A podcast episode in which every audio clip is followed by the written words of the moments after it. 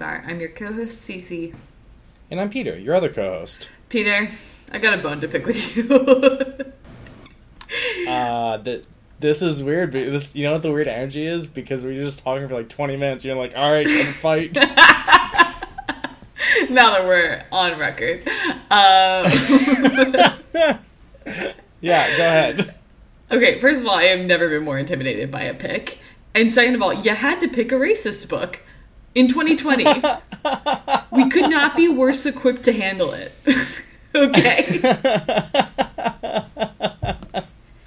we could not well, be worse equipped to articulate or address the various very racist feeling things that happened in this book. Or well, more see, like were just casually mentioned and then never brought up again. That's true.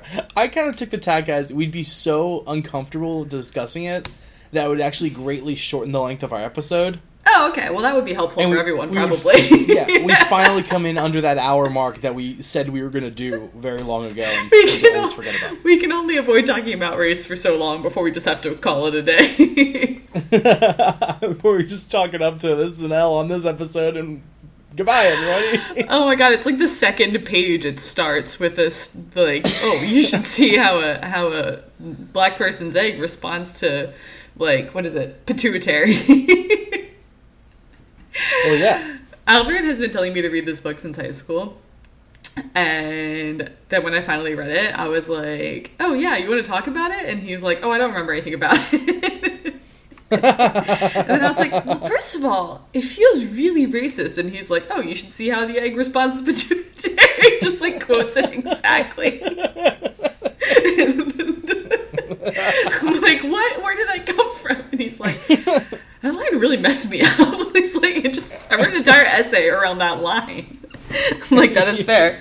Cannot, it, it's a loaded line. Oh, God. Also, do you have that essay still? right. oh lord. Um, I don't think we're going to talk much about that, except for like how terrible and awkward it was. Um, I mean, it's very much of the time. Later on, I always thought this book was written in like the '60s, and it turns out 1931. I don't know. Ahead of its time. I, yeah, it was actually quite uh, quite thoughtful that their utopia even included black people at all. like oh. joking, but kind of not really. Um, it's but, got the same like very casual, old school mindset of like, like the Foundation series. Right, right. Uh, what did we call it? It vintage was uh, woke.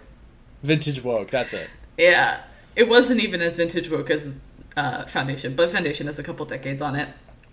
I just like remember vintage woke as the one useful thing to ever come out of this podcast. it applies to a lot of sci-fi. It's yeah, like, it's oh, you were, you were trying to be progressive, but it was 1931, so being progressive was having black people acknowledged in your book about the future and yeah. like a quote unquote utopia. Not saying, oh yes, well we reached racial racial unity decades ago, right? and just implying that that meant white people. Implying, implying, implying. I know. Uh, and and I give him this an interracial relationship that nobody was bothered by except the only person who like, or except the guy who grew up on the reservation. So, I almost wonder if like uh, there is a degree to which he's is saying like racial bias, like racial tension between people is gone. It's just like that scientific bias, which God knows has a history, is still there. I mean, is that. I'm wondering if it's like one of the misguided attempts to be like, oh yeah, look at this this cool little scientific thing about black people. That's the advantage they have over white people. it's so amazing.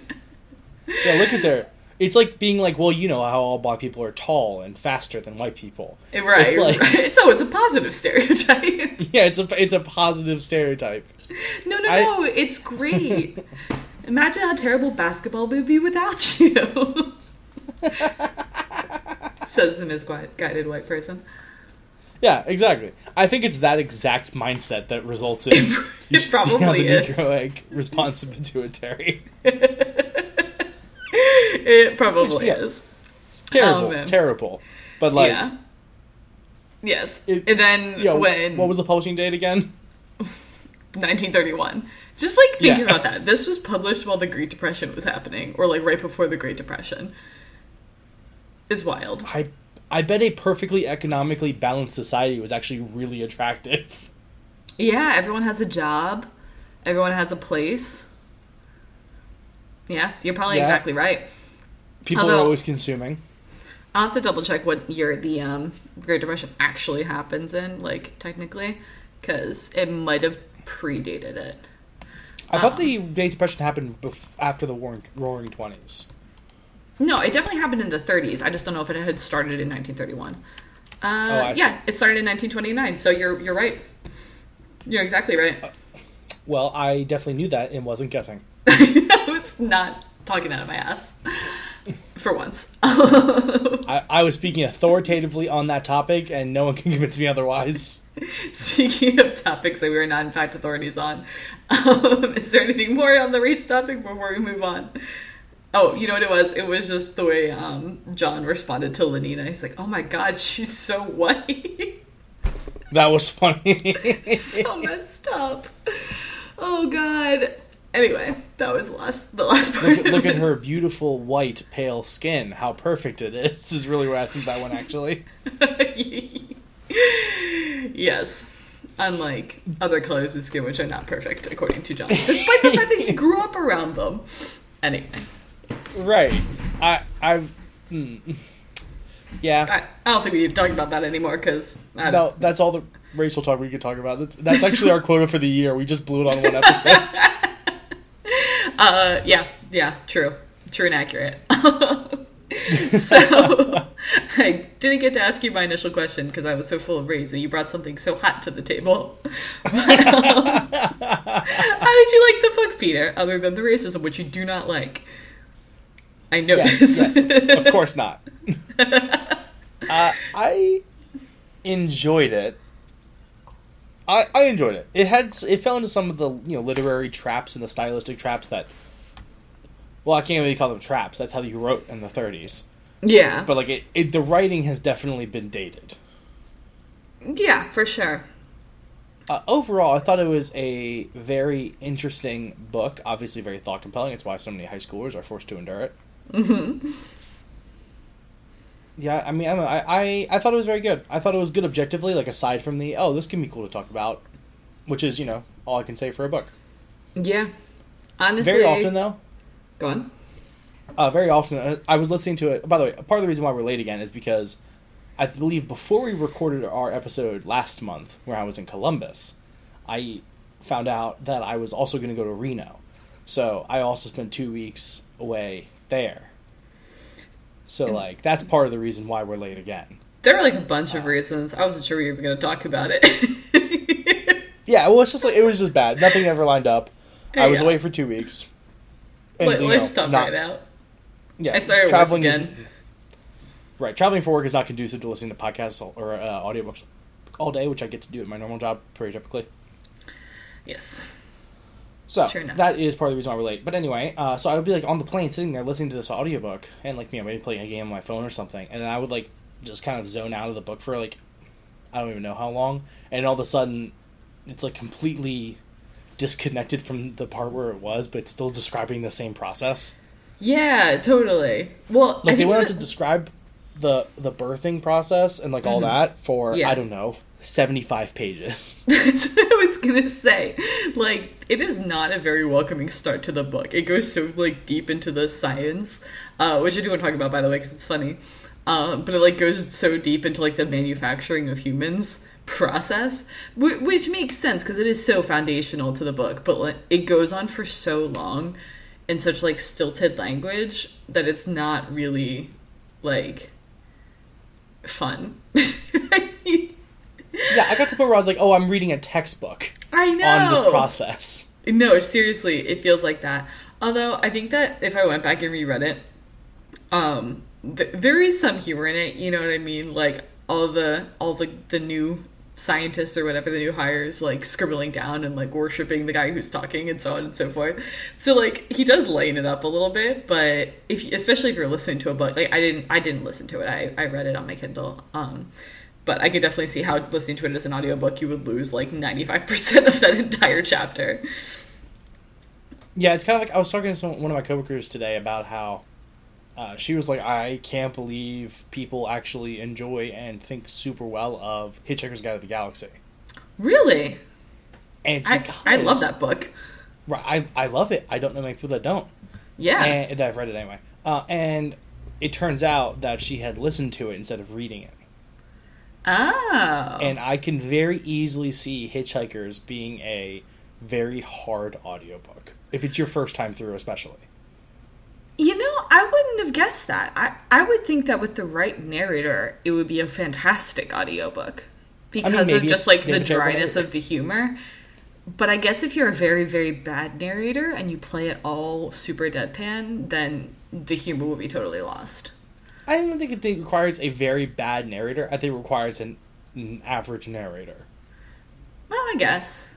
I think like you have to inject some personality into that, and I think that requires a much more veteran or much more outgoing narrator than typically are doing these audiobooks.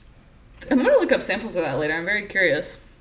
Especially Hitch- Hitchhikers, which has been around for a while, so there's probably been an audiobook for a very long time. I would think that there's been multiple audiobook interpretations. I mean, maybe she just got a bad one. That's entirely possible. So, Did she not find it know, funny? I, I don't know. Hmm. Maybe she's just not funny. She might not be funny. Did she not get humor? How does she feel about you? Cece, if we judged everyone's sense of humor by whether or not they thought I was funny, no one in the world would be funny. Not very many people would uh, would be considered having a good sense of humor. It's like past. our family, not even all of our family, a not- select no. few other people. I can name a couple people in our family who are not amused by you at all. Well, they're not funny then. I guess not. That's their problem. Oh man. But no, this is definitely one of those books that people are always like, "Oh wow, it's so relevant to the world today." And mm, yeah, it is pretty much. You just replace Soma with smartphone, and you pretty much got it all figured out. I hadn't thought of that part. Experiencing existential dread, just go on your phone. It's fine. Play some Diner Oh, Dash. that'll that'll so fix that right up. yeah. Up late at night, can't sleep. Smartphone. Just you want to wash away multiple days without even realizing it? Plan smartphone. yeah, seriously. Um, oh man, that's an excellent point, Cece. Hadn't thought of that one. thank you. Unfortunately, Uh, that plays really well into conspiracy theories that phones are just here by the government to control us. So we're gonna have to cut this segment. oh no. Our Who one knows who profound this will attract? Uh, profound's generous, but thank you for, this, for using it anyway. It's all relative on this podcast, Cece. What do you say? It's all relative on our podcast. Oh, true. Profound relative to our usual observations. Sure. Low bar, but sure. yeah, of course. Oh man, but okay. So I thought that the science uh, was really, really kind of funny because like the whole time, because again, I wasn't thinking about what year this was published. The whole time I'm thinking, I'm like, did they not genetically engineer anyone? you know what I mean? Like they just all they do is they like take the embryos and and influence them externally. And I think it's so interesting that Huxley's vision of like uh, perfect control over human development was to like completely replicate the womb, still have sperm and egg without any modification other than like what you feed it and what environments it's exposed to. Like imagine if this book was written today, there would be like so many different ways they could do it. In fact, I was thinking about Red Rising, which uses like a very similar thing where they have the very strict caste systems and the embryos that are um well, I guess they don't do it by embryo, but they do like genetically engineer different sort of subspecies of humans. And um, how like that's all about genetic engineering, whereas and no doubt very inspired by this book. Um, but in this book, it's just like, oh, we put alcohol in that one. Oh, those ones we like exposed to light or or what have you. It's all these like external ways to tweak it, and no attention at all to the genome. That's very interesting. I hadn't even occurred to me like what was missing there. But something seemed weird. Yeah, well, it was it was more so I was being struck by, oh, that's an interesting approach to human engineering. Not a it's a limited approach due to the state of science in 1931. Well, certainly that, but I'm a bad I mean, biologist because gen- I cannot tell you even closely what year DNA was discovered, so I'm going to look that up now. Okay. I mean, uh, I'm going to go ahead and lean heavily on the foreword of Michael Crichton's Jurassic Park. Does it? Talk- oh, what? Does it The- say that, the- or are you saying that's when it was discovered? That was when it was discovered in Michael Crichton. Michael Crichton, Michael Crichton broke that story wide open. wide open. well, I think I think Uh, genetics were um were known. Well, so that was just talking about in in Michael Crichton's thing about how like we kind of knew there was something, Yeah, but then like humans being like the the the G- Human Genome Project, all the attempts to map various parts of the genome and all this was very much like a late 20th century thing, yeah. Oh, yeah, for sure. like the you know the genetic revolution. And I'm not obviously sure that we knew how like genes were structured and all of that before before this book was published. It seems like different pieces were put together from like mm, late 1800s on. So he might have had some vague idea, or he might have literally never heard of DNA before. I'm not sure that the yeah. term What's the word on that. DNA story? Yeah, but Did you did you not did you not look that up? Uh, no, that's what I'm saying. It's like from. I mean, the first time it was isolated was in 1869, but like, I wouldn't say that. I mean, they obviously didn't know its structure until um, Watson and Crick, and uh, actually. Oh my god, I'm drawing a blank on her name, which is a terrible metaphor for her relative obscurity. Rosie Franklin? Yes. Yes, Rosalind Franklin, who actually took the photo of DNA for the first time, the um, double helix. But Right, that was in the remember when it was 50s.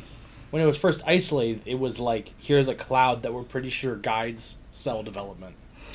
Uh, I'm not even sure it was that much. I think it was more like, oh, this is a different type of cellular material. Yeah.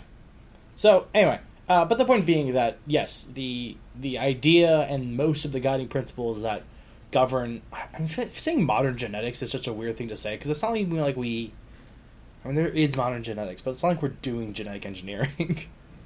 Uh, that's not really true. is that? I mean, I meant Well- I, I meant at a human scale. Oh, not in humans, no. Um, except except in China. Well, yes, that, of course, granted. right, we're doing engineering on like bacterium and things like that, like testing like uh, perhaps drug delivery mechanisms or things like that of that nature, right? yeah, yeah. Um, GMOs. Are we doing anything at a?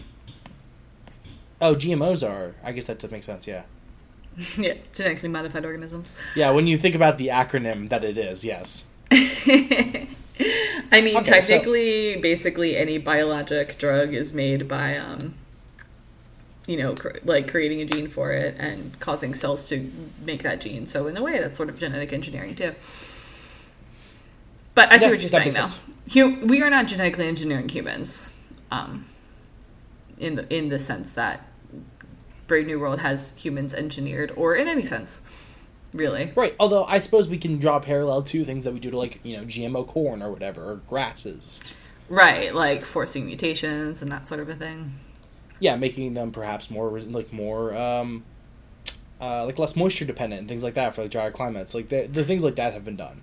Yeah, but it's very interesting though that they're not like, okay, and then we're going to take like alpha eggs and alpha sperm and mix them together and now we have an alpha. And like now we're going to take a you know a gamma sperm and a gamma egg and mix them together and now we have a gamma. Like you would think that if they're creating all these like like there's there's no concept of genetics you know what i mean?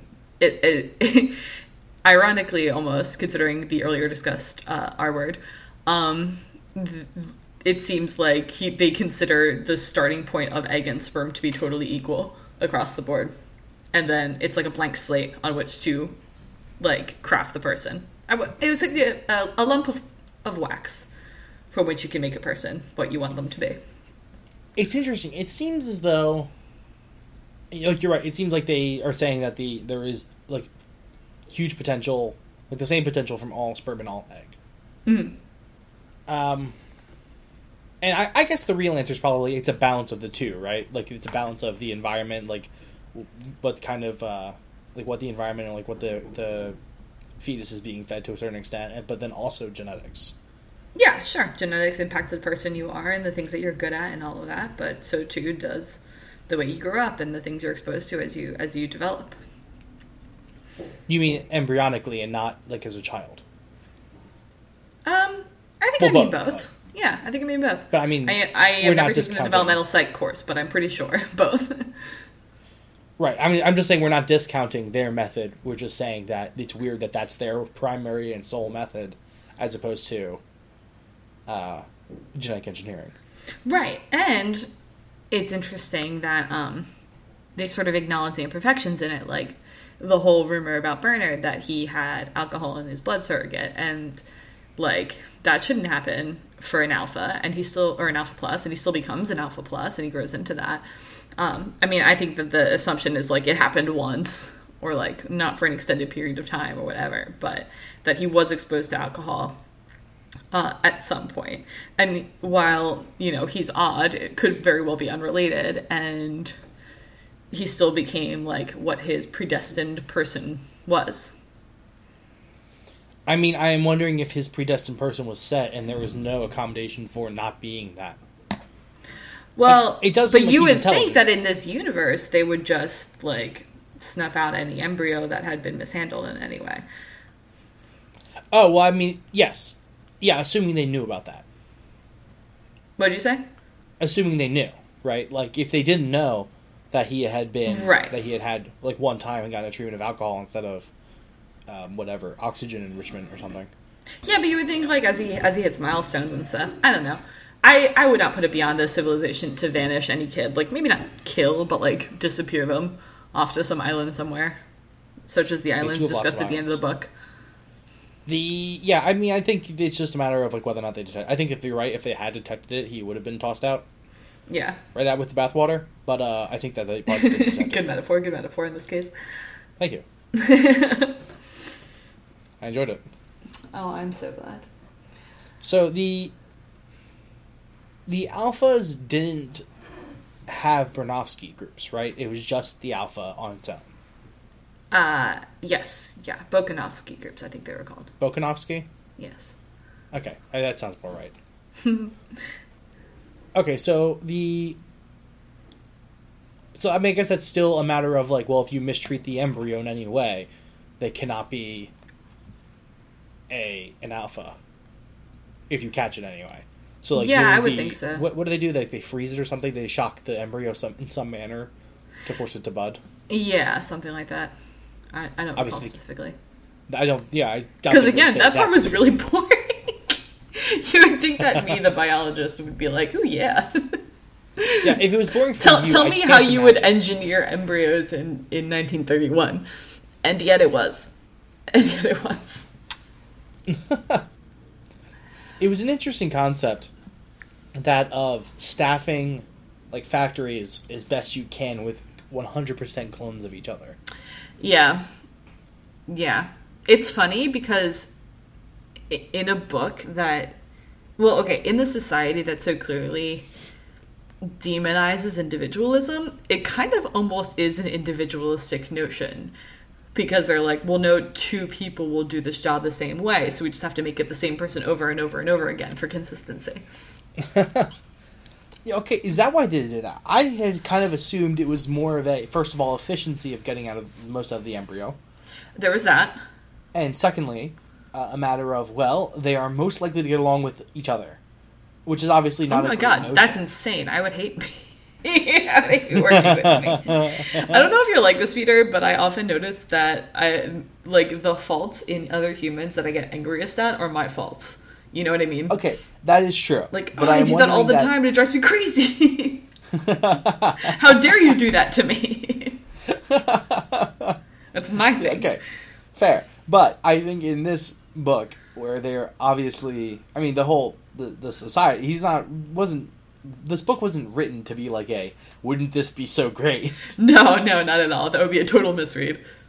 yeah. So I think the that's also part of it. Like it, it calls into this the, the here's social harmony. These people uh, will work together well because they know each other the best, and if they can overlook each other's faults with the use of soma, then we're okay. Yeah, pretty much. It's interesting. I, but I because I can't see another. I like the consistency. I guess is true, but like also the society is not concerned about waste. So if you throw out one of one third of things, it just means you can open more factories and have more people working. True. Yeah. Yeah, it's very interesting how they um raise consumerism to the ideal of like public duty. And that sort of like kind of aggressive hypercapitalism was uh felt very uh on the nose for me. yeah, that's what I I also like I feel like this book in many ways portrays itself as like a everyone belongs to everyone socialism ideal. Mhm. But the economy is so flagrantly the like the epitome of capitalism. What every single magnate wants capitalism to be. Right, this book. exactly. It is uber capitalism. Yeah, you can match demand perfectly to supply, no problems. Everyone's working. Yeah, there's a um I, I can't remember much about it, but there is an interesting Freakonomics episode for those who uh, would be curious about whether or not like constant growth of GDP is a good goal because it is like every economy's goal is like oh we have to keep growing the GDP we have to keep growing the GDP but like there's probably a point where like the GDP is good why does it need to keep going up like why is that the marker of health and in this in this world it very much is. I mean I don't think they ever mentioned GDP but that's basically what they're saying. That's true. like always always always more consumption more purchasing etc Yeah, that is certainly true. And it's all about like not repairing shit. And, and, like I don't know, it's just it's fascinating to ending is better than mending Peter. It's so fascinating to see a society that's so aggressively um, just not representative of real world. Yeah. It- yeah, I mean it is it's very it's very interesting. Um and on the topic of the consumerism thing, I think one of the things that was hard for me to wrap my head around with this book is its tone. Because like I can't tell if it's just old or if it's meant to be like silly. Like when they, like when they're repeating um when they're like repeating the conditioned phrases like ending is better than mending and like everybody's happy nowadays actually that one was kind of chilling but like a lot of the other little rhymes um sound like ridiculous and oh my god orgy porgy could not sound more ridiculous it's true. I hate that. it's so silly and for not a silly concept at all yeah, right. and I'm must- like, be is this is this meant to sound silly or is this just a 90 year old book? I can't tell. I'm losing my mind. No, I think it's meant to sound silly because I think the one of the guiding principles of the society is instant gratification. If you Oh, want yeah. something, you can have it. Again, 2020. Hello. If you want to sleep with that person, you can sleep with that person. It's pretty straightforward. Yeah. Like whatever. I mean, even to the point, just on that note, even to the point where um, when Lenina was frustrated that she couldn't sleep with John, her friend was like, "Just, just do it. Make him, make him sleep with you." like, Yeah. the concept of rape didn't exist because there was like no such thing as not consenting to having sex with anyone else. Apparently, yeah, and that was also an extremely chilling part of this book. very creepy. But the I think the idea is that, well, if you have instant gratification and you don't really have to worry about things, you don't really get hurt. This is this is a society of children, Yeah. Well, that's what they And talk the- about. right? And so then the whole like the the clever you know the fun little rhymes is like so is something that would you know make a little kid excited about like oh this this cool little rhyme that kind of sounds good and has a good tempo, and that Yeah. is completely something like we have child child uh like child rhymes for a reason. And we put like a lot of life lessons in child rhymes and things of that nature. Do you mean nursery rhymes? Because child rhymes seems, feels really weird. Nursery rhymes is the word I was looking for. you know, child rhymes. I don't like it. I don't know why I don't like it, but I don't. That's fair. Yeah, so we have nursery rhymes that like the moral lessons in them to make children remember them, like and stuff like that. But you know that goes away because eventually you evolve your tastes, and you you know you start reading the classics to like at some point, or you start reading uh, you know, whatever, science fiction, historical events. You go through like textbooks, but those aren't things for the society. Right, and responsibilities are slowly placed on you, and you slowly like have to work for things and that and that sort of a thing. That all happens in current real world, but you're right in that universe. Like everything is laid out before you. You never have any doubt about what you're supposed to do. Like when you were a kid, if you know you knew that you were supposed to unload the dishwasher that day, like there was no stress in it. You just did it because you knew you were supposed to. And if you didn't, you would get in trouble. Then you'd do it anyway. but you'd be annoyed that you got in trouble, but you wouldn't be like stressed, like, oh god, like I've really got to load this dishwasher. Like, mom's gonna demote me. Like, you, would, you don't have any of the stresses of, of adulthood. And you're totally right that like in this universe, that is what it's like to be a human adult. You know exactly what your place is. You know exactly what you need to do to have a successful day. I mean, like think about even um there was that one scene i don't even remember what they were doing but they were like yeah well we could make the factory more efficient but then like it, it's really not good to, to shorten their days like they need to have full days like what are they going to do with all that leisure time Yeah, I think it was the conversation between, um, what was his name? Something Mon Mustafa Mond, mustafa yeah which is a sweet name. oh so cool record. very cool. That's a dope name. world controller mustafa mond Yeah, sickest job, sickest name. just crushing Anyway. it across the board pretty cool I dude he was- actually probably the most it was- interesting character to me Yes, most interesting character, most developed character. yes despite Most, being like- in like a, a one eighth of the book Yeah, like most deep character. Like I feel like he is, would be like the person I would want to go like hang out with. smartest character far and away. Oh, for sure, not no doubt, hundred percent. Anyway, Ugh, go Yeah. on.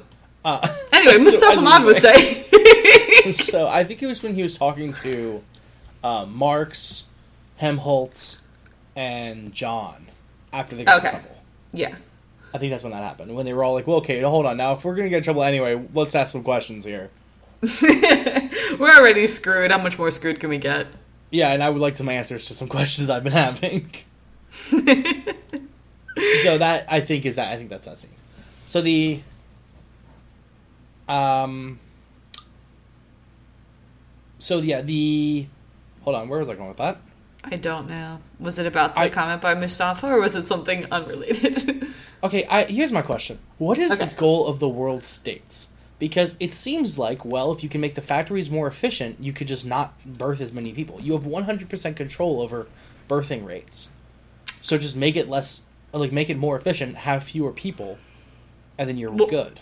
But that would disrupt the equilibrium, I think is what they're saying. Like, they don't want anything to change ever. They want to keep things going perfectly balanced because they feel that they have found the formula for perfect human happiness. Is it they think they found the formula, or is it that they think that trying to move forward and maybe having fewer people and make because eventually, so the Earth, as we are all aware, I hope, has a finite number of resources, Yes. And it seems like their consumerism society is going to be going through them rapidly. Yeah, that's a good point. Because So, again, the seems- concept of recycling didn't exist in 1930s. unless it's like some se- yeah, oh, yeah that's a good point in the 1930s i was thinking like unless there's some secret dark uh like recycling like black ops group that they have to like just recycle the things they need to to keep it going I bet there is amazing fan fiction about this. I, I bet it's been written for english classes yes. No, I bet there's amazing fan fiction about like all the stuff that goes on, like all the different kinds of jobs that they have to do in order to keep like a consumer society, but without like going to space, without moving forward in life, in I guess not life, but like you know what I mean, like leaving Earth at all. right like how do you because there's no talk of spaceships there's no like and then we mine the meteors none of that like there has to be something to give an explanation or context to that or that is all of that but like built in this universe yeah I'd be but I very curious about that. that they just don't go anywhere although to be fair they do have like rocket ships that they talk about like obviously yes they're not going to that's to how they travel Right, but like I, it seems like if they've gotten suborbital rockets down, they probably have at least the technology for space travel. You know, another very surprising thing that he brought up, actually. I hadn't thought about that in terms of what year it was written. But that's very cool. Oh, the suborbital rockets and all that Yeah. in space. Yeah. Yeah. Okay, I thought you were like another one is this now. And, And anyway, I'm going to say something else. No, I know. It was already said.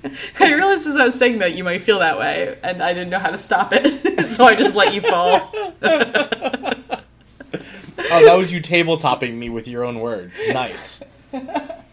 So- Sorry about that one. You know what happens. Oh my god. Okay. Anyway, uh, so I don't know. I, I think the, I think the perfect. I don't don't think they're just settling with the way it is, because the problem with that is, eventually, you're going to have the issue of well, we've run out of resources. So I think they're probably trying to keep the going in a stable way as long as possible. But that would require minimizing your uses of resources. So I would Right. think that their problem is they're not sure how to go about minimizing their use of resources and also uh, like over time reducing their number of people but increasing their efficiency so they can balance that out. Like I don't think they're at the equilibrium yet. I just think they're afraid of disturbing that so that they can have this go as long as possible without doing something dramatic like going to space. Interesting. I don't know because you, you're right. They like exactly replenish how many people they have because they even talked about like oh when there's a sudden population loss like that earthquake. Remember that earthquake, Harold? Yeah, that was crazy. But but yeah, I think they they are just completely maintaining it, and you know that Huxley's coming at this with an understanding of resource scarcity because that's the whole Malthus thing uh, Malthus's whole thing was that like the carrying capacity. Well, I don't think he used the term carrying capacity of the Earth. I forget what that guy's name was. Um, but that like eventually you could run out of resources and like it would create poverty and people would suffer and so on and so forth. So like clearly scarcity was a concept familiar to Huxley because that's the whole Malthusian belt thing. Um, oh, that was the other thing. Why did women need to use birth control? They could sterilize women back then. At first, They- at first I was like, why wouldn't they just like genetically engineer them to be sterile? And that's what brought me around to the whole thing. Because That's they that's what cracked this wide open. No, they sterilized women. okay, but like then why did they need to do the Malthusian thing? So They like okay, literally you walked around with birth control on their belts. Well, first of all, the fact that it was on their belts is insane. I know. Here's my well, bandolier I mean, if casual sex is the pillar of your society, then I guess why fair. why hide it? You would be a bad citizen if you weren't carrying it around. I think it's hilarious that they're like, "Oh, I love that style on your decorative, but still very functional Birth control. belt." I know. Uh, no, so Uh, it was. Birth control They- again, also a very forward-thinking idea. Go on. Uh, so this, they sterilized seventy percent of women.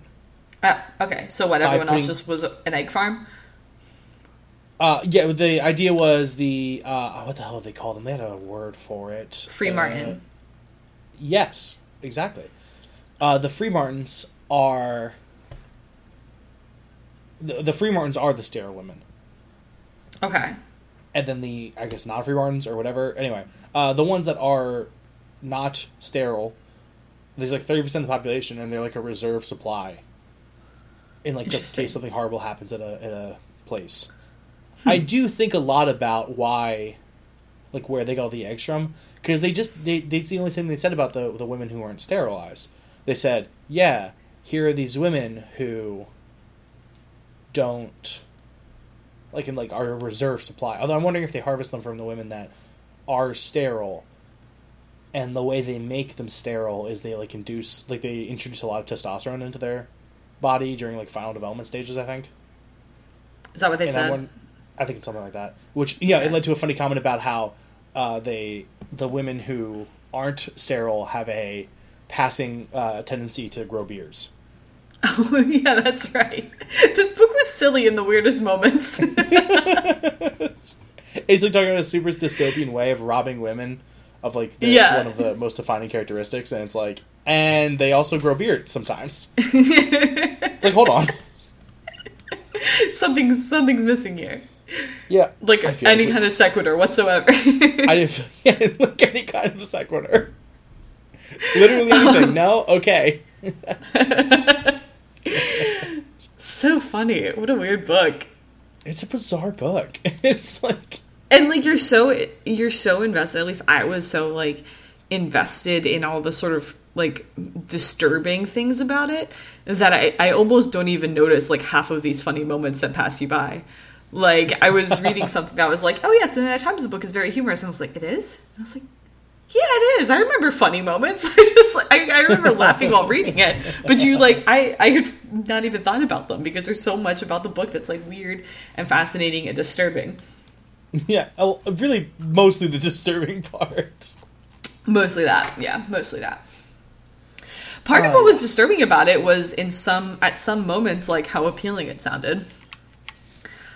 Like I mean, everybody's about, happy like- nowadays, and how people Yeah. really believe that. Everyone's so satisfied with their lives. There are these moments where you're like, hmm, I don't know. I'm not saying it's great, but everyone does seem happy.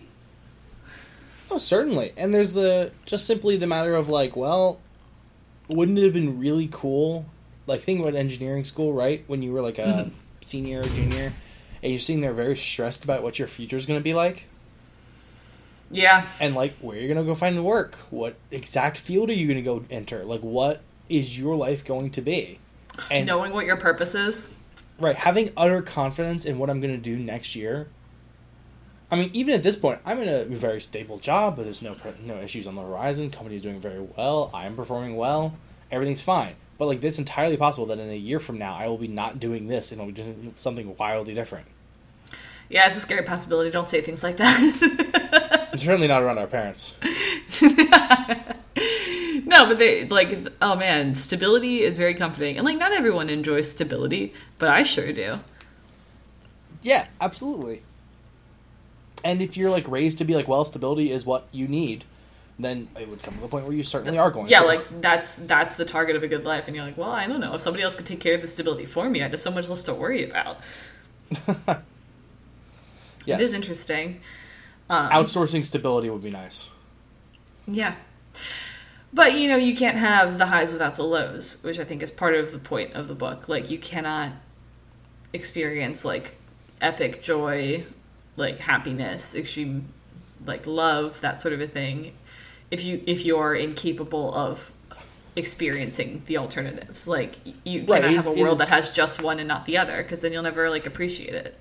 Right, it's a society without extremes. They've managed to temper society. Right. And people are just just like chilling. But there isn't perfect happiness. Like they tell themselves they're happy, but they still have these moments of depression and um that's what Lenina's friend goes through, right? Where she needs to have a surrogate pregnancy, which I don't even know how to talk about that. This woman is unhappy because was she's never been pregnant. Oof. Um, I'm wondering if that is like basically they just gave her like all the chemicals you would get like week to week in a pregnancy. they, they must, right? It must be like a course, like a medical course. Yeah, like a yeah, like weekly shots of like all right, now your body should be feeling these and you know. Yeah. Now you get morning sickness. Uh, now you get hot flashes and can't sleep at night. Isn't this great? This is this what you want? Is this what you needed? Are you less depressed now? Well, you better be. Everyone's happy nowadays. Oh, I mean that's this that's the, like the terrifying part. And that's what kind of drives Marx off the deep end basically. Pretty Like, much so full of entirely off the deep happy. end. But notice, though, that when he came back from the reservation and everyone liked him, he was like, cool. he no longer was the subversive, thoughtful guy, at least for a while. It wasn't until he, like, kind of started falling out of favor again that he got back to being, like, all cranky and, like, seeing through the cracks of society. Like, mean, he was isn't the- perfectly happy being a star within that framework that he had hated before. Right, and then, but isn't that the whole idea, right? He had being conditioned from a very young age. I thought it was very interesting that Marx does the condition, or like is responsible for it at the center, and so he had like in depth knowledge of what the conditioning was. I loved that period of time where he was just like saying how many times from like what age to what age if people had heard certain phrases as like other people were saying the phrases around him. That was Yeah, very good. That was very good. I agree, and it's interesting that here he is, the person who does the conditioning, is still completely a slave to it, Oh my god, yeah. and like he's aware of that, the fact that it happened, but you know, I guess maybe if you're aware of it while it's happening, you can resist it. Like I feel like if you're aware of conditioning, you're gonna be able to, you know, not You, fall, be succumb You- to it. you have better odds than somebody who's not aware of they're being conditioned. Certainly. So I But yeah, you- no, that's that's a good point. But I mean, But, aren't we uh, all slaves to our own patterns? uh, that is certainly true. And you know, I know you just said that because you want to sound deep. no, I mean it though. For Oh, me, it's how it. much I love dessert and noodles. And noodles. Never forget the noodles. but no, like think about it. So if you're on a diet, right, like a low carb diet, and you're like, God, I, but I always eat noodles when I'm sad, and you're sad, like it's gonna be almost impossible to not destroy your diet by eating noodles. You know what I mean? Yeah. I mean, that's the so whole that's like. so those noodles are um Bernard accepting the praise of peers he had previously loathed. Oh lord. All right. Oh um, god. Would you like to talk about the reservation? Oh yeah, we can talk about the reservation. I was kind of disappointed by the reservation, to be honest. I was really hoping it was going to be like diverse. I was hoping it'd be like small town America. That's Like, what I was gonna picturing. Like, oh, like a suburb. Like, this, yes, exactly. So I guess not that diverse, but like, I guess, especially not in the 30s. I guess what I'm saying is I was very shook that it was like an actual Native American reservation. Um, Yeah, I did not expect that to happen. I assumed it was gonna be like a slice of life from, you know, this Yes. era. Which I guess it couldn't be because that society was also capitalist, so they kind of got like brought in. Not that there wasn't capitalism on the reservation, but like, you know, there's nothing more like 20th century consumerist than living a suburban life, like keeping your lawn, buying a car, keeping up with the Joneses, that whole thing. So I guess it makes Yeah. sense that that would have been absorbed into into that society. But I was very like I was kind of like, oh, this is a point where you could have been more interesting and you weren't. Personally. Sorry, Yeah, I mean, it, it could have been, but it, it does make sense. You're right that it had to be something not extremely capitalist, at least not modern capitalist. Right. So actually, I've been watching the um the series on Peacock. I don't know if you have watched it at all. Uh, no. It's very good. It sort of like addresses everything that I had a problem with from these books. And uh sort of re-represents it. There okay, there's a lot of orgies. so brace yourself. But that's probably not surprising. Um What? but no, so in this what, there were a lot of orgies on the show? Yeah, shocking. There were orgies in this book. Oh, you're being sarcastic. That sounded so sincere. Thank you. I've been working on my acting. yeah, no, very good. Um, a perfect skill for quarantine. Anyway, Pretending you're okay. I think you're good. anyway, what I'm saying is that one of the things that they did is they made the reservation kind of like like really poor suburban white America, like kind of trailer parky type of a thing. I like that. and I was like, "This is more like it." um, and like, yeah, there there you know people of different races and everything there too, but it was it was like definitely that sort of extreme poverty in America in the country versus an urban setting um, that you see, and I thought that was a very uh, it, it was just like a much more relevant and and real feeling take on it for me. Hmm. That's interesting. I like that.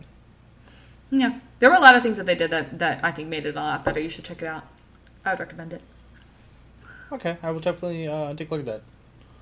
Sounds very good. Yes. Um, but yeah, what did you think of the reservation? Um, I thought it was weird that they knew there was an outside world. I, mean, of it'd liked that they knew there was an outside world. And it was interesting because they had no interest in going. Like they had no interest in exploring it. The only one that Yeah, seemed have any seem- interest in the outside world was like John and uh, Linda. I almost wonder if that's like why they went with um why why Huxley went with like a Native American population because it's like they just kind of want to be left to their own devices. Like they just want to go live their lives, you know. Well, that's true. It's like when you know uh, Stop fucking with them.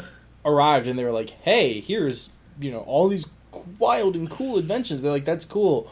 We're gonna keep tending the land the way we have for thousands of years." Yeah, we like how we do things. Yeah, and they're like, "Uh, wait, what?" Uh, and it's like it so baffles them that they wouldn't want to, you know, expand, expand and explore and you know be imperialists. Yeah. So that's Totally. an excellent argument. I think you're right. That's probably why he chose them, and that's an interesting thought and the issues that that brings up with the uh, suburbia, like the poor suburbia of the series. Yeah. I um oh shoot, I had a thought. Where did it go? Oh, at some point they just mentioned in passing though that they didn't colonize or, or quote unquote civilize those areas because they were n- uh, like too remote to be worth the expense, which I thought was very strange. I'm like, there's got to be lots of places that are too remote to be worth the expense. Why do you have to go to New Mexico? I mean, I think it was like too remote to be worth the expense and had no good natural resources. Yeah, Like, here's a desert. Did you guys want this? no. I guess we'll just leave it. This is funny because I don't think that they mention resources very much in the book, but there does seem to be like an undercurrent of it. Every time you bring it up, I'm like, oh yeah, that that tracks. That feels real. It feels true. it rings true to me, my soul. Yeah, exactly. Oh man, so you want to talk about Mustafa some more, and not just in how cool he is? There's nothing else to talk about. There's not much to talk about. Well, I just mean I more more. I mean like the last couple scenes with him. Oh, oh, okay. You mean when he was even cooler? Yeah, well, when we learned how cool he was. we were like, "Oh, Mustafa's a badass." yes. Uh, I, I like Mustafa way too much for him to be the authoritarian dictator over like one tenth of the world. No. Oh my god, I know. Man, I He's really like him. Well, I I thought he was so interesting. Um, just the way he sort of justifies his life choices and grapples with them. It feels like he's the only person with freaking agency in this book. yes, absolutely. And I wonder if that's a, like an element of being a world controller. Is The having world agency? controllers are the only truly free people in the world. And as based on his conversation with John, that freedom has its prices, and it's the price of the ability to be sad. Yeah, and knowing what like an alternative life could look like. I think to an extent, John at the end of this book is emotionally quite close to a world controller. Go on. Shit, I know it. No, no. So, I knew it. It it got your like- bluff. so Mustafa refuses to let John go to the islands with his friends because John or Mustafa wants to see what John will do. Hmm. he wants to know what John will do next with this newfound knowledge and this newfound freedom. I mean, there are very What will an enlightened person without duty do with that knowledge? what will an enlightened person without conditioning do? Hmm. That's true. Yeah, that's a much better way of putting it. John's only conditioning is that of Shakespeare. Yeah, So I mean- and it he hasn't been conditioned at all any more than any of us have. We've all been conditioned by the way we've grown up, but like not Right. in a deliberate, specific, targeted way. Right, and so I think effectively, what will a person with that uh, conditioning do? So I think Yes. Mustafa wants to know. Well, in, if a person saw this world, if a human as nature intended, not controlled by any chemicals, right? John was from the civilized world, but born naturally, mm-hmm. from two civilized people Right. of of the upper crust. One's like a beta minus, and one was an alpha. So like relative, Right. and I have a theory that also like alphas slash betas, but mostly alphas, actually represent natural man. What do you mean, natural man? Is that a thing? No, no, like I think the human norm. Aside from obvious Oh. arguments about like ableism, things like that, but like as far as like baseline intelligence level or capacity for intelligence, I think the Okay. alphas actually represent the human norm. Oh, I see what you're saying. It's like um, degrade humanity, don't elevate it. right because they don't they don't do anything right they like they give it you know a good environment to be born in and to develop the fetus in they don't That's have totally true. They or they give them good educations. They're basically rich people of privilege. They, they are Yeah. humans of privilege today. Yeah, I would Alphas. say they're humans of privilege, and probably beta minus or beta are like middle class.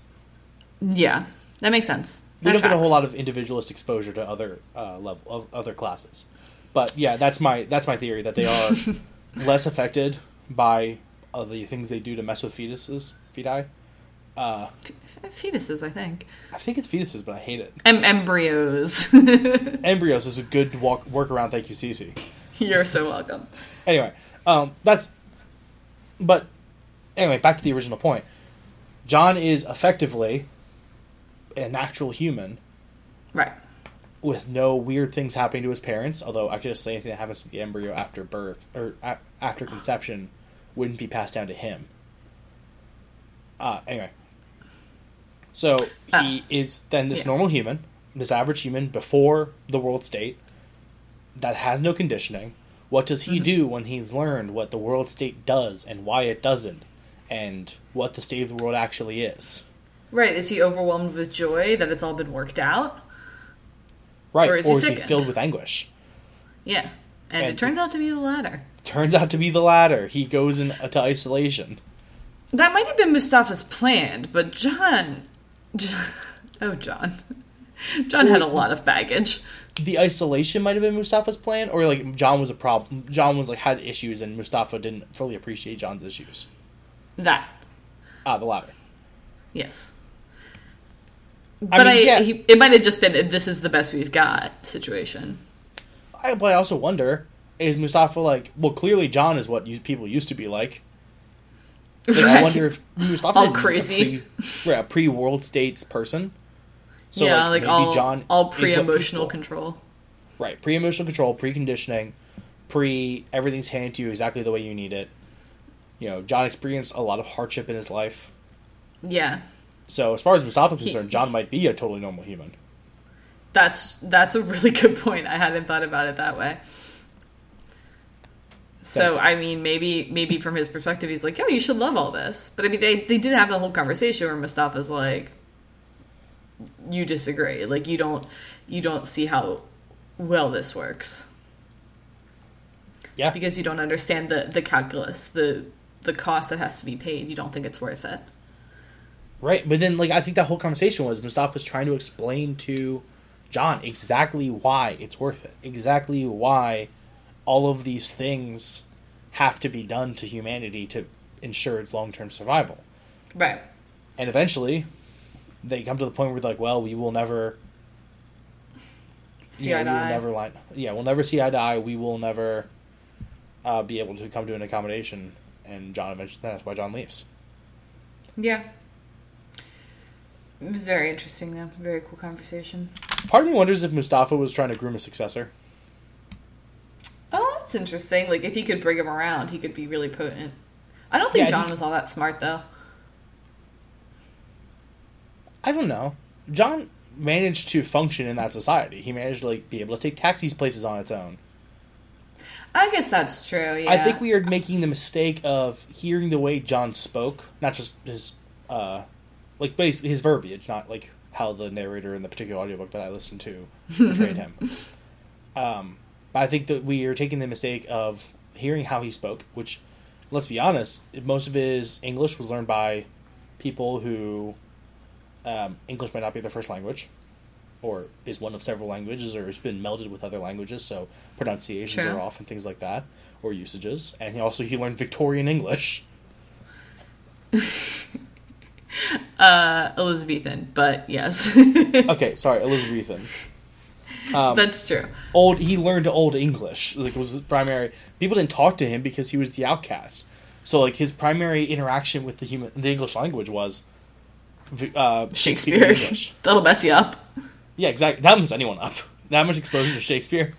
it's not healthy. It's not good for someone. um, yeah, I mean, maybe it's just because of like the way he falls into this strange religious fervor at the end, and um, the way he treated Lenina when she tried to sleep with him. Like, he just seems like kind of a brute to me. Though you are right, like he he does like manage to function in society. He has a, a pretty stimulating conversation with a very very intelligent man.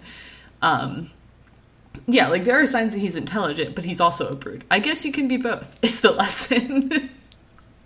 Well, yeah, I mean, his he also does nature- not have all that much impulse control.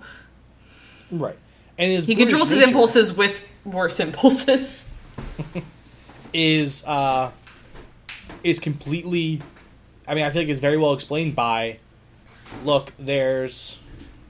He was raised in a heavily, like a very religious society, and he was Sure. exposed to only Shakespeare as his basically social interaction. Right. Very So- dramatic stuff. Right. So clear, and also it's a hugely traumatic experience. Like one of his most traumatic experiences as a child was that his mom was sleeping around. Yeah, that's true. Yeah, he got these major mama issues that got triggered. For sure. So I think that's the real Filthy I mean, trollop. what did he say, keep saying? It was uh, trumpet. Oh, yes. Wait. Strumpet. Yes. Strumpet. Oh my god. strumpet. Oh god. Again. Oh man. Damn it, Shakespeare. Why do you have such hilarious slurs for women? I was really hoping for some more um, like exit left pursued by bear jokes from from John. I, I'm worried that the It joke was a real missed opportunity. Yeah, I'm just concerned that John didn't fully appreciate that joke while he was alive. Is where I'm at. uh, poor John. Uh, which is the best of Shakespeare's jokes, I think, in my humble opinion. I will give this to the book though. There are not many novels that I read and I finish and I'm like, wait, friggin' what just happened? and then I go back and like reread the last couple pages. I love books that make me do that. So that was interesting. Yeah, I'm I not mean, sure. how- I'm not sure I liked what happened. Okay. But go on, what were you saying? Uh, so the whole like weird thing with like the whole the way the book ended was what uh Lenina shows up. Mm-hmm. John whips her. Yes. Everyone And then everyone has an orgy. yeah, everyone Freaking loves loves it. loves it. They're all on board, but they're like, yes, that's exactly what I'm looking for. yeah. You know that new sound you've been looking for? It's this, the whip, and now I'm all we're all turned on. Well, it's obsession with novelty, right? There's like no freaking novelty in this universe, which That's is why true, Lenina wanted him so badly. And they're all like, "Oh, true. wow, this is a new thing." Yeah, and you know the the only way we know how to react to things is with orgies. I'm feeling strongly. I guess it's orgy time. Orgy clock baby. I'm experiencing a strong emotion. I guess. it's. Better have an orgy about it. oh my god! Everyone's this- like, "All right, let's go." and then John kills himself. yep. Yeah. What is- What is so weird to me is that I wonder what people's reactions are to that. Like, people reading it or people in the universe finding no out that it people in this universe that are like maybe roll up the next day for another one. They're like, let's go, uh, and they Uh, like did they find him dead? Yeah, and the John's dead, and I wonder if they have any idea why, or are they just like, I- well, if that's like the I- greatest unsolved mystery of the era. That's a really good question. I would probably guess that like the world controllers know what's up and they come up with some stupid bullshit excuse. like Wow, that's so weird. Like how did that rope get caught on the ceiling fan? like and then whip around his neck in a perfect thirteen knot noose. Right. like that episode of Schitt's Creek, that is basically that joke. Uh, so they probably do that, honestly. And everyone's just like, well, okay, if the world controllers say it, it must be true. Because part of their I- conditioning has to be to just believe the people in charge on everything all the time. I wonder if it might be. Uh, everyone is like, well, clearly John had such a good orgy that he he decided he had peaked and killed himself, and this sets off a wave of suicides. Best sex of my life. Bye. yeah, I'm out. Peace. oh, God. That's grim. yeah, we're just we're, we're just discussing a book which ends with one of the main characters hanging from a rope. Right. After beating another one of the main characters because she tried to have sex with him. Yeah, with a cat of nine tails rope whip. Fucked up.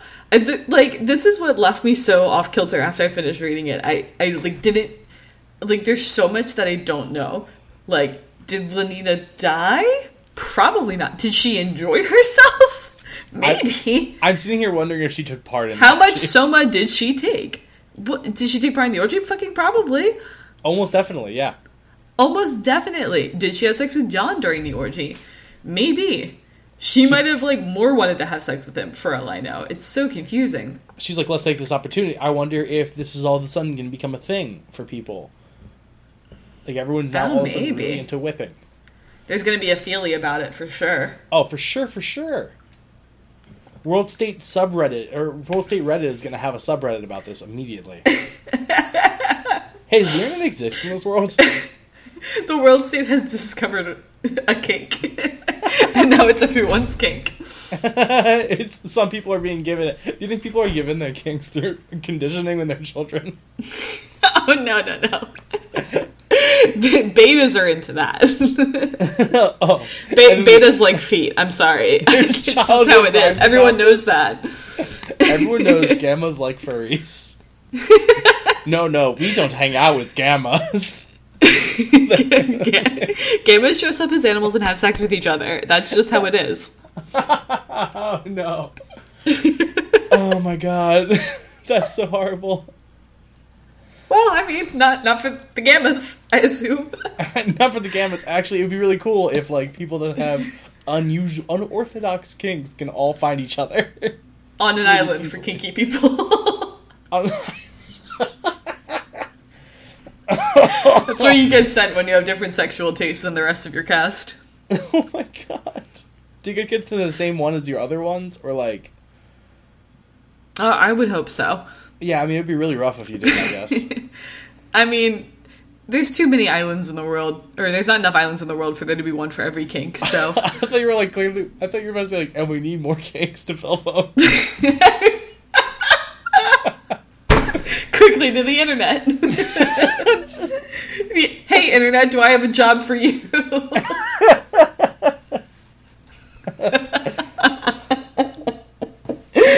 oh lord. hey Siri, find me 4chan. Seriously though. Oh my god. That was that was an interesting side effect though of the um of the fact that people didn't have children naturally. That they uh there was like intercaste pairings because like everybody belongs to everybody else. It wasn't just like oh alphas only get it on with alphas and betas only get it on with betas. It seemed like only. First of all, do we mean any beta males? Wow, no, all of them are alphas. Yeah, weird, isn't it? Isn't that funny? That's odd. There's a lot of beta females and um no alpha females that I can recall. Yeah, it's weird. That just must be a statistical thing. Like we just happen to not meet them in this book. Yeah, it's probably just that. That's probably just that. yeah. Ugh. Oh my Oh, god. 1930s. What a time. That's better What a best.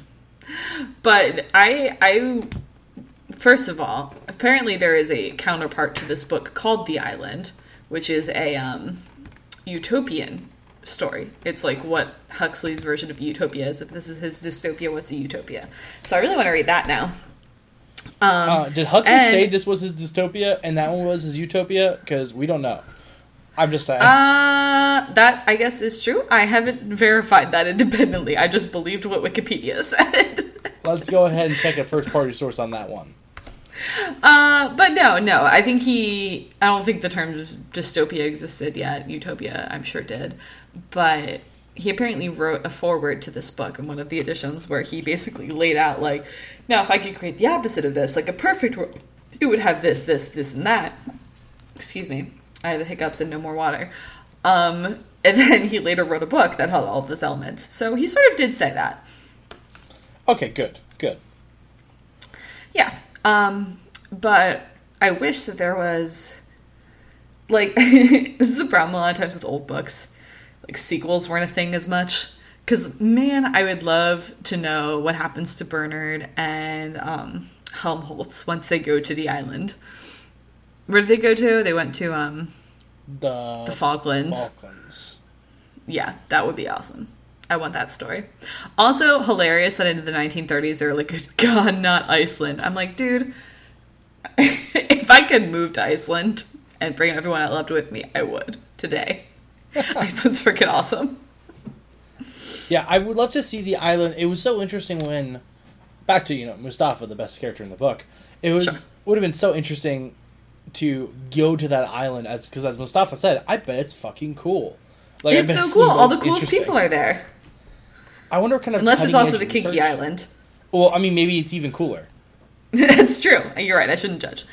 Yeah, maybe it's both, and you just it's like one time you know you party in the night. It is work in the day. intellectually and physically kinky. Yeah, you are you are both physically and intellectually stimulated at all times. Oh god. It's just it's one one more than the world state. oh god. Um, but anyway, so I think, like, we'll think of what like cutting edge science is probably being done on these islands, because like Mustafa was a physicist, like a brilliant physicist who had gone too far. First of all, what did Mustafa discover? Okay, I know. like he's like, here's wormholes, and they'll give us infinite food and resources, and they're like, well, you must be locked up. you are a danger to society. Or do you want to run society? It's one or the other. Well, I mean, yeah, I would be concerned about locking up a, a brilliant man like that. That's true.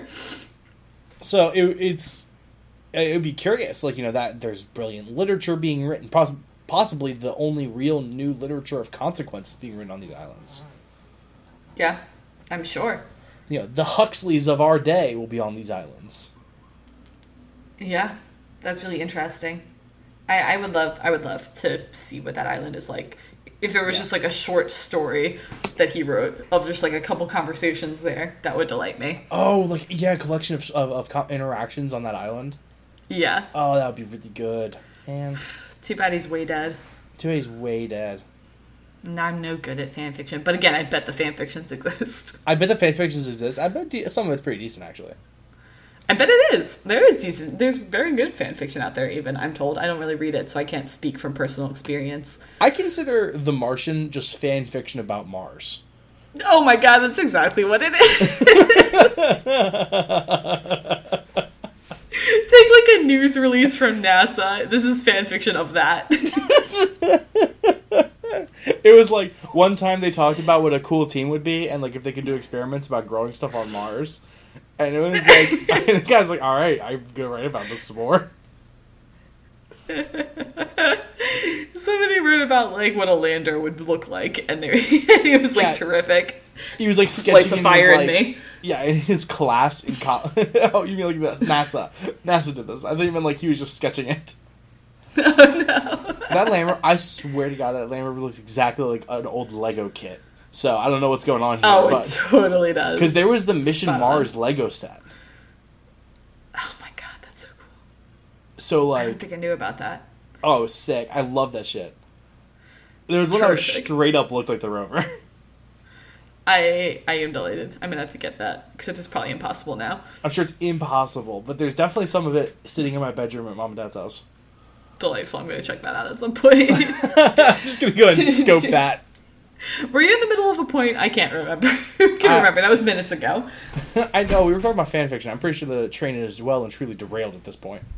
Okay, well then we should probably wrap it up Uh, fair enough. Is there any? because I'm out of. we're of not under an hour. You were out of what? I'm out of topics. Do you have any remaining topics, sister of mine? Uh, okay, not really. I mean, we barely talked about Soma, but I'm obviously the problem with Soma is clear.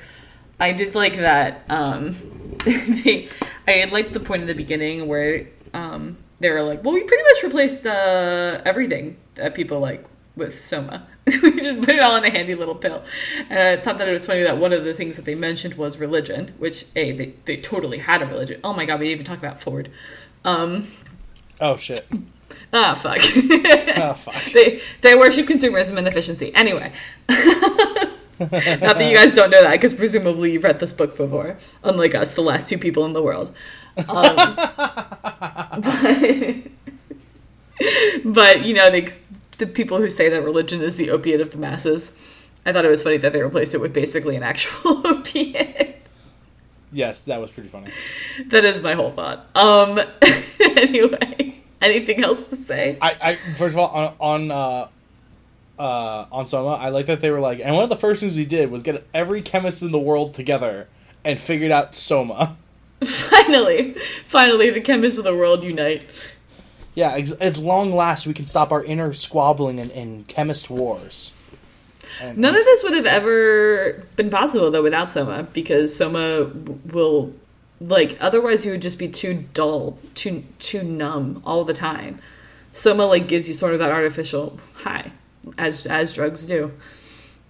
yeah, I mean, I think it was just a high. I'm not sure. I guess artificial high is fine, but like, I don't think of high other than the artificial. well, no, I mean like I, meant an artificial emotional high. You know, they say there are highs and lows. Oh, uh, but yeah, makes Not just makes sense both ways. It works both ways. It, It makes you high ways, and gives as- you a high. yes, as all of the greatest writings have, it works both ways. right. Me and Shakespeare, baby. Oh God. Okay. Anyway, I so think, for our next topic, okay. unless you have anything else to say about this, but No, I was about to say I think we're good, and then but you were so fast. good. For our next topic, since Peter and I are obviously physically, emotionally, and intellectually capable of getting an episode out on time, uh, I have decided to make it easy for us in the hopes that we will get a little bit back on track schedule wise. Theoretically, we owe you an episode in two weeks on October 1st. So, uh, we are doing movies this month. We are going to watch a movie that I have never seen and have been told many times that I'm a criminal for not having seen it, and I don't know where you stand on it, Peter. Blade Runner. Oh, And Blade Runner 2049. is that one the one that came out like two years ago? Yeah. Oh, cool. Okay, I'm up for this. Both are supposedly fantastic, certainly very iconic. And I didn't know this until I started just researching just to make sure that this was something that would actually have discussion points. because we've fallen into that trap a couple times. Something I've never Um, done ahead of time. I've never researched it ahead of time. But apparently, this is uh, has an entire universe. There's like comics and novels and blah blah blah blah blah. All sorts of different media involved. Also, it is very loosely based on the book "Do Androids Dream of Electric Sheep?" So I don't know if I'll have time to read that before we do our episode, but I'm I am considering it. It is not required Not required reading for this one gang. Cool. because you know how we have control over what you read. Um, Complete total anyway. control. I think it might enrich things, or maybe not. But either way, definitely watch the movies Oh, because that's great. They're, they're the modern equivalent of Brave New World in terms of things that it's criminal that we haven't seen. Have you seen them? No, I haven't. I have been talking for such a long time, I hadn't even asked. I no, I am very much aware though of how criminal we are. Have not for having not seen it. yeah, I think it's going to be really interesting. To the opportunity to remedy my sins. And hopefully we do it very soon so that we can get back on track schedule wise. I think we will be uh, good to go. We better be because I'm going to New Jersey the week that we release this. so, The week of the 5th? uh, yeah. Okay, well, I guess we're recording in the next two weeks then. Congratulations, everybody. or or two weeks after that. So the next episode will be out in two weeks or in a month. There's no in between. All right. All right. So where can they find us, Peter? Uh, they can find us at facebook.com forward slash sci fi sidebar or facebook.com forward slash signifying nothing network. Um, Yep. Or they can email us at cc or peter at signifyingnothingnetwork.com. That's also an option. Uh, If you have any suggestions, any other things that Peter and I are stupid idiots for not having seen or read, I love hearing those. I do like being told how much of an idiot I am. Uh, yeah. And what, what's our Twitter? Where else handle? would we have a podcast? Sig nothing net or something? What? It's at Sig Nothing Net? Isn't it? I think you're right. Sorry, that's awkward. Yeah. Let me just go ahead and check. Don't listen to me. I you know so, someone I follow uh, pretty active on YouTube once said that the surest way to find the correct answer is to post the wrong answer on the internet. and podcasts are kind of Uh, internet, so I'm going to go ahead and say we've read everything and listened to everything worth read, reading or listening to. So. we we're gonna shut down because we've read all the books and listened to and watched all the movies. yeah, we've covered Um, the entire sci-fi genre. It's 100% we've done it. It is So- in fact signifyingnothingnetwork.com. Yeah, what'd you say? You said sig nothing net. Oh, that's Twitter. That's oh Twitter. my god. see? you said the email and you got it Christ. correct. Okay, I thought I told them something wrong. Oh god, you guys didn't Now you need to did. be here for this last minute. And if Peter edited, you wouldn't be. so yell at But unfortunately, I don't edit, so. All right, Listen, this it's an hour and 20 minutes long. I don't have the time to edit, and we are recording this on the 21st, so, like. You, you guys, you guys get it. Maybe. Listen, you're not here for anyway, the quality. You're not here for the humor. You, why are you here? definitely not here for the quality. oh god. Oh my Alright, god. All right. Let's wrap This this, has been. Sci-Fi Sidebar by the Signifying Nothing Network. A tale told by idiots. Thanks, guys. Bye bye.